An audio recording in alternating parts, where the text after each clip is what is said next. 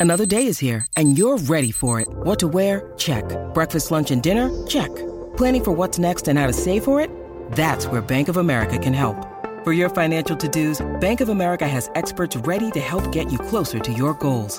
Get started at one of our local financial centers or 24-7 in our mobile banking app. Find a location near you at bankofamerica.com slash talk to us. What would you like the power to do? Mobile banking requires downloading the app and is only available for select devices. Message and data rates may apply. Bank of America and a member FDIC. When you need mealtime inspiration, it's worth shopping Kroger, where you'll find over 30,000 mouthwatering choices that excite your inner foodie. And no matter what tasty choice you make, you'll enjoy our everyday low prices, plus extra ways to save, like digital coupons worth over $600 each week. You can also save up to $1 off per gallon at the pump with fuel points. More savings and more inspiring flavors make shopping Kroger worth it every time. Kroger, fresh for everyone. Fuel restrictions apply.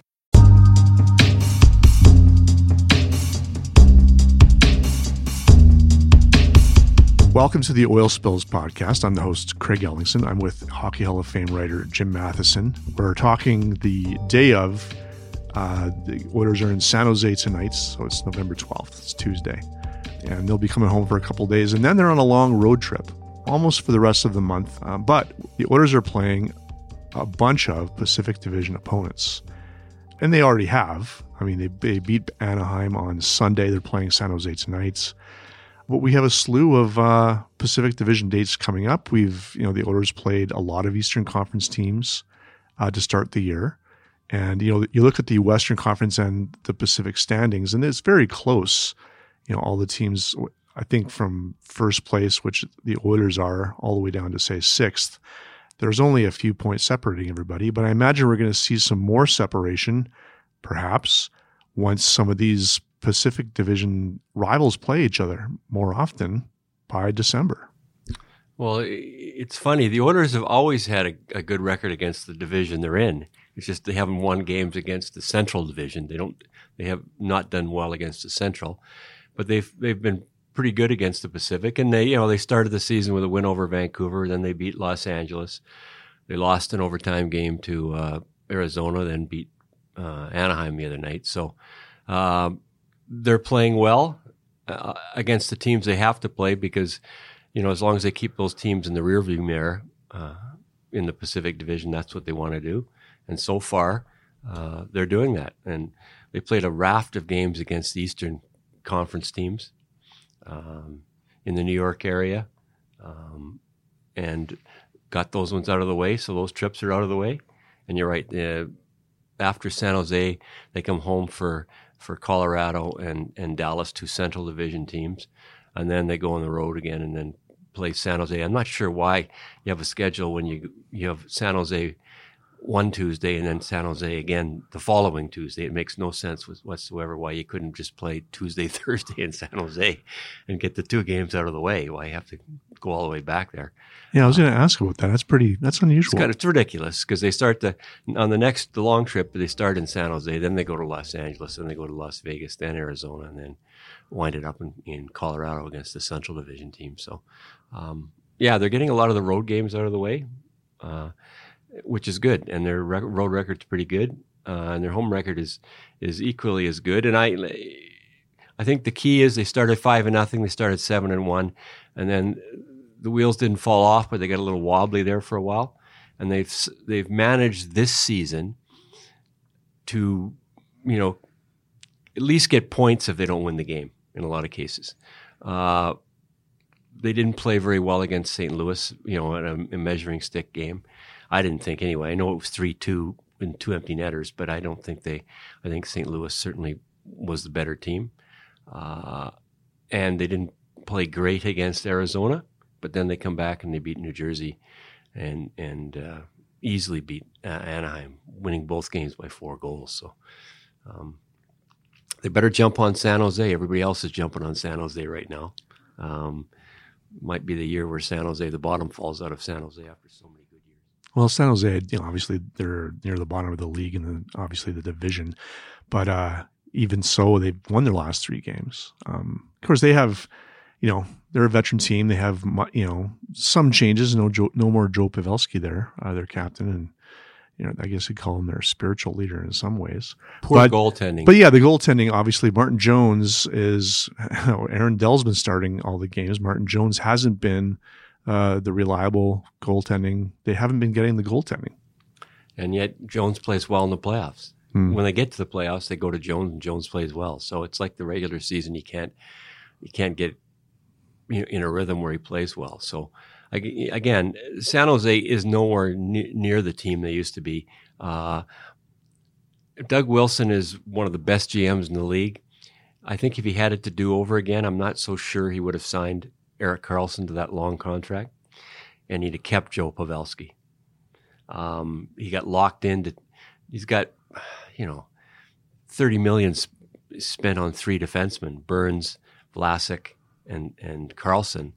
Uh, thirty million out of you know an eighty million dollar cap hit, and he let their captain Pavelski go, who kind of drove the bus there, and they haven't been able to replace Joe. So hindsight is, you know, I know I did it because Karlsson is younger than than Pavelski, who's in his mid thirties, but Pavelski still drove the bus there, and they haven't been able to replace him.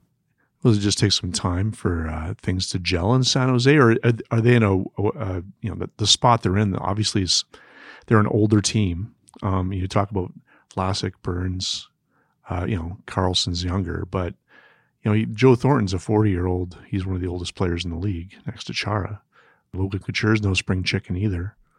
There, it's a team in transition, and I guess it depends on who's coming up and how Well, you're able to put people to roles. Never rebuilt no, as you know as as Doug Wilson has always said, we change on the fly. change the tires while Yeah, they're still we, we retool. driving at a We high speed. rebuild. Yeah. and and they've always been able to, to do that. Um, and certainly Logan Couture is a very good choice to be captain with Pavelski gone. He's still a really good player. Uh, but it's an older team. I, last year they counted on Meier and and uh, Hertl, two of their younger players, a, a great deal, and they were very very good. Uh, and Meier hasn't been as good this year. So, like like the Oilers are going are, are playing a t- San Jose team now that that has had trouble getting out of the hole, the early season hole they were in. And I, you know, they always say, you know, hockey players, oh, it's a long season. I can I can remember the Oilers saying that many years when they started slow. It's only 20 games in. We got 60 games to go. But once you dig yourself a hole in hockey, uh, it's difficult because you're already three, four, five games under 500. You got to fight like hell just to get back to 500, and then 500 is not making the playoffs. 10 games over 500 is making the playoffs. So I wouldn't count San Jose out because they've they've managed to dig their way out of holes other than this, and all of a sudden they they'll go 12 games and only lose two, and they'll be right back in it. But this is a prime opportunity for the Oilers to play a team San Jose that's not playing very well. Because, you know, it, I remember from the players were talking, uh, it had to be at least a couple of weeks ago. But whether it was Tippett or whether it was uh, players talking about it, they, they know they don't want to, when, when they lose, they don't want the losing streak to go very long. They want to get back into the win column, like you said, get points at the very least, go to overtime, shootout. So at least you're getting points from losses. I mean, that's not the MO of the Oilers the previous two seasons, obviously, or even before the playoff year. That's not what we're used to seeing. I can only count of two games this year where I thought they played very poorly against Florida at home and lost. I thought they played very poorly in Minnesota and lost 3 nothing. I thought they got schooled by St. Louis and lost by three goals. But we're 19 games in. That's three games out of 19. That's pretty good. You know, when they do lose, it's close. Uh, and they've been able to uh, stay in a lot of games because the goaltending keeps them in the games. They're not, you know, in past years they'd be down two goals very quickly in a game sometimes, and they just couldn't get back into the game, and they'd lose, you know, four two or five three or something. So this year, the goaltending is keeping them in the games, and I think it'll be interesting against San Jose. I know coaches don't like to change the lineup, but I think. Uh, Nygaard is ready to play, the Swedish winger who's had rib issues. He gives him a little bit more speed, and I would uh, be interested to see if they take him out, take Granlund out, and put uh, Nygaard in. I think they could use his speed uh, back in the lineup. You know, I think about Adam Larsson's injury, obviously that came in the, at the start of the season, and he's out until sometime next month, I would think. He's back in a week. Is he back in a week? I thought it was December. Back in a week. You know, I think about a broken ankle. I mean, without knowing the severity of the break itself, but but they haven't had him in the lineup for more than a month. Um, I think back to last year. You know, at this time, Todd McLellan was still the coach. Uh, things had were starting to fall apart but you know, and then Hitchcock took over, and the Oilers went on a bit of a run there until mid-December when Oscar Klefbom got injured. And that's and they and all of a sudden the injuries became an issue. The Oilers have been performing very well even without Adam Larsson. I don't know if there's really a lot of parallels there between the Larsson injury and the Klefbom injury. But there is not quite the same because Klefbom is on the power play and the penalty kill, mm-hmm. whereas Larsson is not on the power play. So missing Klefbom's minutes, he played. You know, he would be playing three, four minutes a game more than than Adam Larsson. And when when Adam comes back, I think they've missed his abrasiveness on the back end. Uh, he'll be back in the top four. I think he'll be back playing with Oscar Klefbom.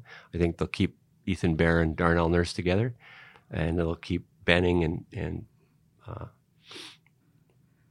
you know, on the third pair with Kris Russell, and then you know the rookie Persson and Manning will be the seventh and eighth. And I wouldn't surprise me one bit if they if they decided to send Persson to the minors for a couple of weeks just to play five games and kept Manning as a seventh defenseman who can play if there's injuries, uh, rather than have a Persson a rookie sitting here.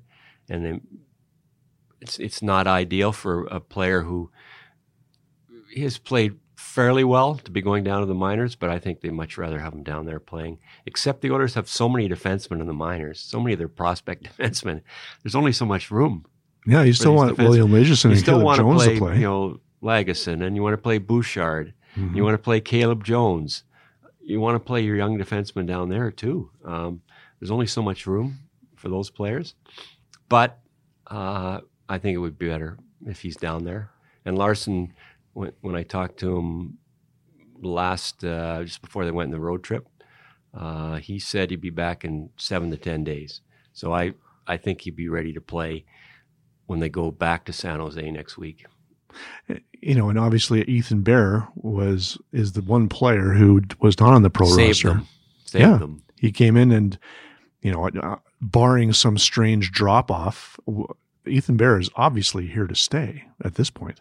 Uh, yeah, he's not one of those players that's called up for 20 games and, and you could see his game, the game drop off a little bit. Last year, Jones got called up, Caleb, and he played well, but as it went on, his game dropped off a bit. Playing too many minutes, wasn't ready for that. Bear has played 20 minutes a game almost every game he's been here and, and been just fine. So I think he's here to stay. Uh, and Jones has been the best defenseman on the minor league team from the pro scouts who scout the the Western uh, Conference and the farm teams in the you know Pacific Division. He's been their best defenseman too, so he's not that far away from getting called up either.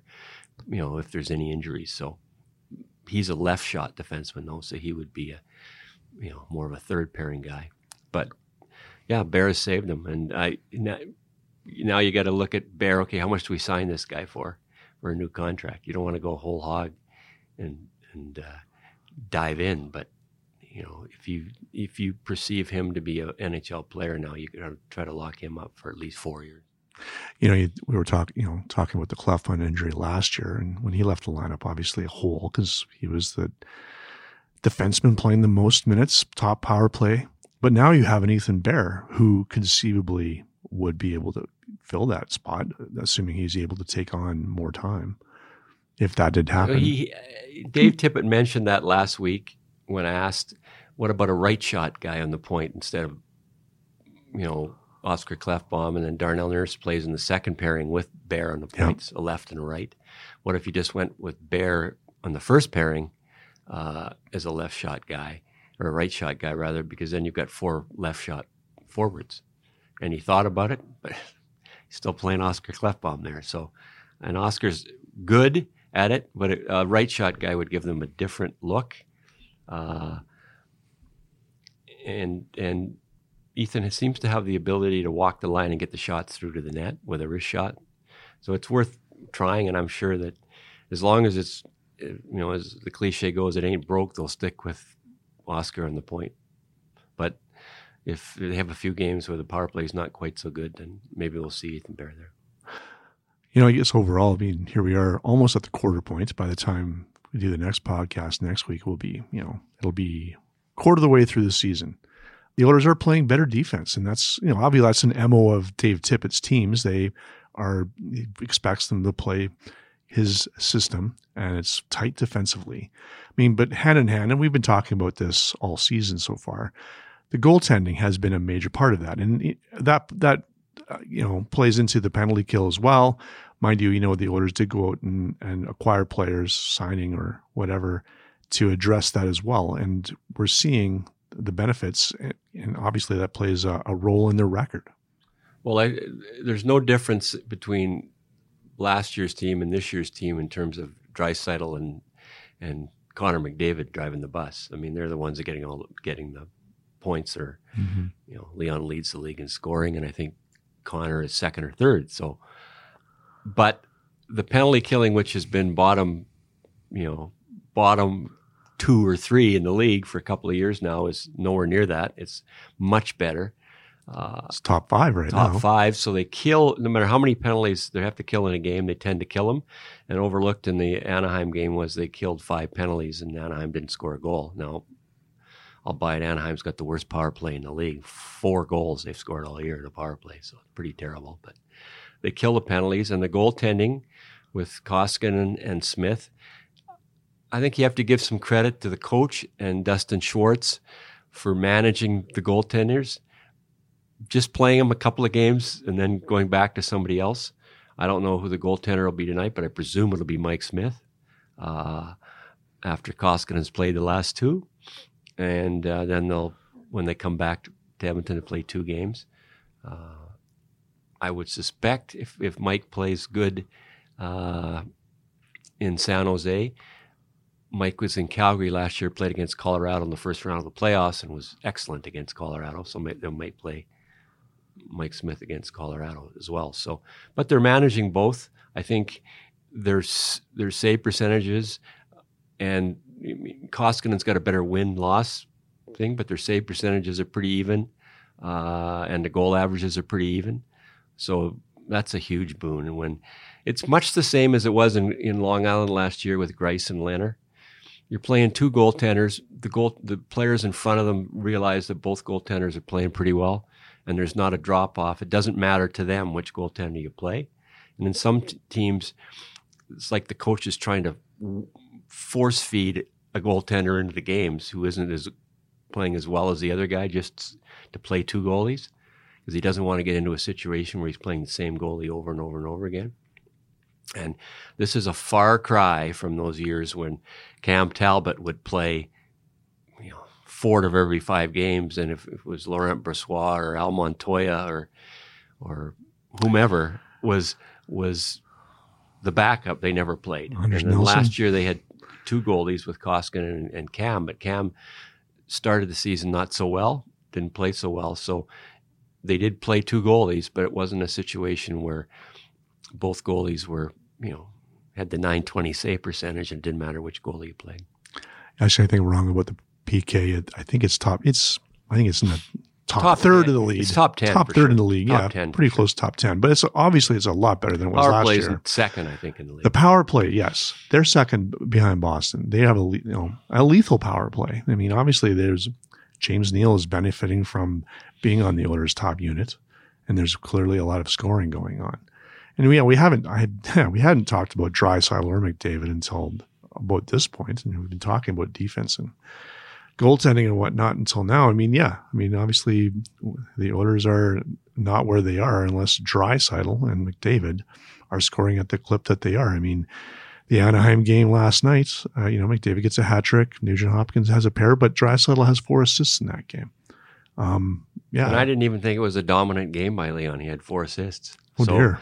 I've seen other games where he's much more dominant, might get two assists. So that last night's game kind of looked like one of those games where Wayne Gretzky would play, and you said, you know, at the end of the night, he says he was good, but he wasn't great in it. He still had four points. So Leon makes the, the passes, and what Leon has managed to do is always hit Connor in stride, so Connor doesn't have to slow down. He plays the wing like a center and gives him the puck in flight, and then Connor is away to the races. So that is why he plays in the line with Connor McDavid. It's a shorter window for for Leon to get the puck to Connor because he's so fast. But in Leon, Leon manages to slow the game down in his own head, I think, and, and realizes, okay, I've got, I know here's where Connor's coming from. I'm getting him the puck, and I, you know, if Leon's not the best passer in the league, he's certainly in the top three, along with you know Backstrom and Washington's a tremendous player, passer too. But the passes are seem to be hitting Connor in flight, which is perfect for him. You know, I know they're you know, you talk about with the Wayne Gretzky teams and the Gretzky years with the Oilers, and that's a completely different era from 30 years ago. But then with the stat that Draisaitl is the fastest Oiler to score 30 points since Gretzky did it in 87, 88 I mean, it's it's it is quite remarkable considering Connor McDavid is in his fifth year playing in the National Hockey League, and it's been 30 years, and the Oilers have had some scoring types since then. But what does that say about Leon Draisaitl? Well, I th- I think there seems to be a concerted effort around the league to finally give Leon the credit he deserves. I mean, last year he didn't even make the second All Star team with 50 goals and 55 assists he was he voted, voted fourth in voting for the for uh, left wing in the National Hockey League behind Ovechkin, uh, Marchand, and Johnny Gaudreau, and none of them had fifty. In fact, you know, except for Ovechkin. except for Ovi, but Ovi gets fifty every year. But yeah. Ovi had eighty nine points, and and Leon had one hundred and five, and missed by you know one goal, and and and didn't even finish in the top three at left wing. So that people have been slow to to realize that he's a, a, star in his own right, and I think it's you know I guess it's like M- Malkin in Pittsburgh, and it's certainly like Messier in, in Edmonton, where he played in the line with Glenn Anderson and and Gretzky and Kurri played together, uh, and Messier would come out after Gretzky would, um, you know, to center his own line. So, is that an Eastern bias thing? It has to be. Well, I, I, I mean, out the problem is the, the, games are, are on later. Mm-hmm. By the time the Oilers play, the games start at seven or so. That's nine in the East. Uh, so maybe you watch a period and a half. That's it. You know, it's 10, 30, 11 o'clock. You know, for the most of those people, they're going to bed. So uh, I think it's it's certainly a bearing. I have no problem with Brad Marchand, who I think is a tremendous player himself, and he had 100 points last year. Uh, but I, there's no way that Leon Draisaitl's year last year was was not better than Johnny Gaudreau's. I mean, that's nonsense. Uh, but I mean, it could be because he is on the team with McDavid. Yeah, I mean, and Gaudreau and Marchand. And they think that ah, he plays with McDavid, so that's why he gets his points, and that's why when Jari Kurri played with Wayne Gretzky, they said it was the same thing. Ah, he plays with Gretzky. How good is he? Mm. You know, he gets all those goals because he plays with Gretzky. Well, if he wasn't good enough to play with Gretzky, he wouldn't be playing with Gretzky. They don't. Uh, let's put it this way: they didn't play Nail Yakupov with uh, Connor McDavid. He wasn't good enough. They didn't play Jesse Puljujarvi with with uh, Connor McDavid. Yeah. To any degree, wasn't good enough. But Leon is. Even though I know he won the Calder last year, so clearly the NHL is aware of Elias Pettersson, but I don't think Pettersson gets enough, you know, recognition either. Although we aren't talking about the Canucks here. We're talking about the Oilers. But I think it's the same thing. They're out in the West, away from, you know, Toronto, New York, which, you know, drives all the media coverage. The Oilers have to stay good in terms of their standing in the league for Leon to get the credit I think he deserves. Mm-hmm. Not only get the points, but the team has to stay relevant. If the team is relevant and as I say winds up with 100 points and Leon gets his points, then all of a sudden they'll look at the team a little differently as they looked at the Oilers a couple very differently in 60, 2016 17 when they got over 100 points. Suddenly, everybody's saying, "Who? Where'd this come from? The Oilers are pretty good." So, getting back to Puljujarvi, I guess we should maybe say that he's now right, said he wants to play the whole Finland. year in Finland, and uh, which is fine. uh, Ken Holland will probably just shrug his shoulders, and say it's good for me, and I don't have to worry about it making a trade in the next three three weeks. And I'm, you know, because you can't, you know, player or certainly sign him within the next three weeks so he can come back to the NHL. That December first is the deadline for uh, restricted free agents. So it's fine for Ken. He's the most patient GM I know. If he'll just sit back and say, "Yeah, fine," and uh, if he wants to be traded, Puljujarvi, which he still seems to want to be, he'll trade him at the draft when he's got more time in his hands and maybe he can get a little bit more. But you know, there's still this segment of NHL teams, NHL pro scouts are looking at Puljujarvi and they're saying, okay, we see him as a third line National Hockey League player, even if he starts scoring a little bit more. And no matter how many points he gets in Finland, that's great and shows that he can get his points over there. But how does that translate to the NHL? So, in terms of what they can get for Puljujarvi, it's a diminishing asset at the NHL level for probably somebody else's diminishing asset. That's the way it'll work. You take our first rounder, we'll take yours, and we'll see which one pans out. Now, I could be wrong, but that's usually the way it works with a f- high first round draft pick who hasn't panned out, and you take somebody else's, you know, high draft first round pick and see maybe he'll play better for you. Was Robbie Fabbri a, a first rounder? Yes, he was. And all they got was Jacob De La Rose. And that part of that with Fabbri was he's, he said knee problems for mm. a hmm. couple of you know a couple of knee surgeries, yeah. which they thought slowed him down. So he did he got a fourth line player back for him. But the Rangers right now have a Swedish player, Elias Andersson, who's seventh overall pick in 2017, can't seem to get a regular spot there, a Swedish center winger. They're trying to trade him, and with with you know Kakko, the their first round pick, a Finnish player there, they're probably looking, oh, if we can get another Finnish player, Puljujarvi, great. But uh, he'll wait till next June, I suspect. Ken Holland.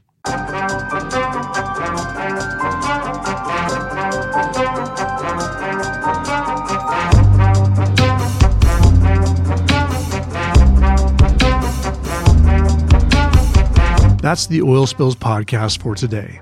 You can subscribe to Oil Spills via Apple's podcast app, Google Play, Spotify, or wherever you may access your podcasts.